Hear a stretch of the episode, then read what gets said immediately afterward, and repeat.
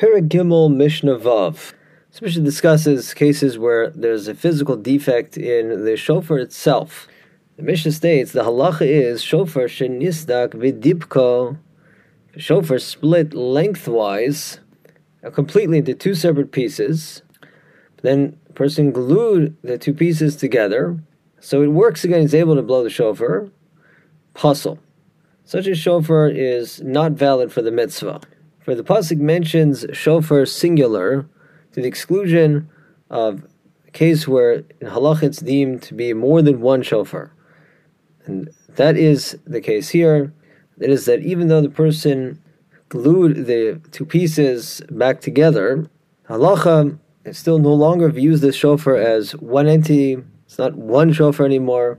It's like two shofars, and therefore this is not valid for the mitzvah.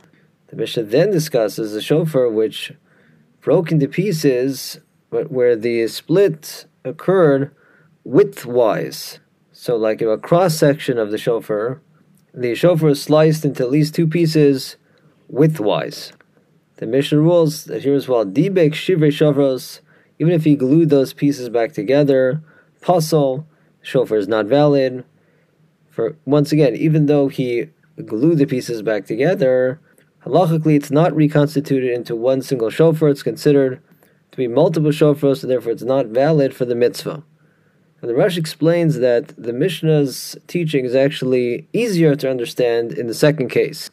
For if the shofar splits widthwise, as we can imagine, one might still be able to blow individual piece where it's split widthwise. In a way, it's just like you know, a shortened shofar.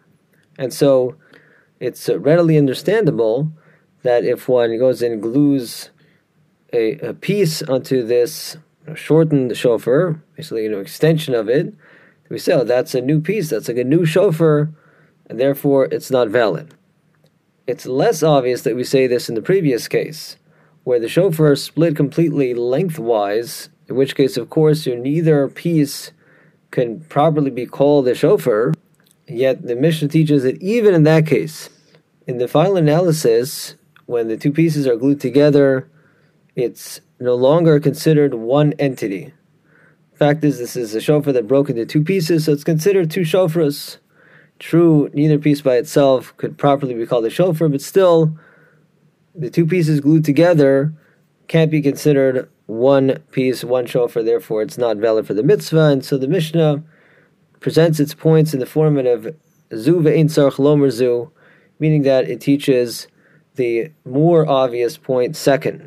The Mishnah continues, let's say nikav. Shofar developed a hole, usasamo, he sealed it up, it is with actual shofar material. The Mishnah states, im ma'akev esatakia pasul. If the repaired shofar sounds different, then it's not valid for the mitzvah. Mi'im kosher.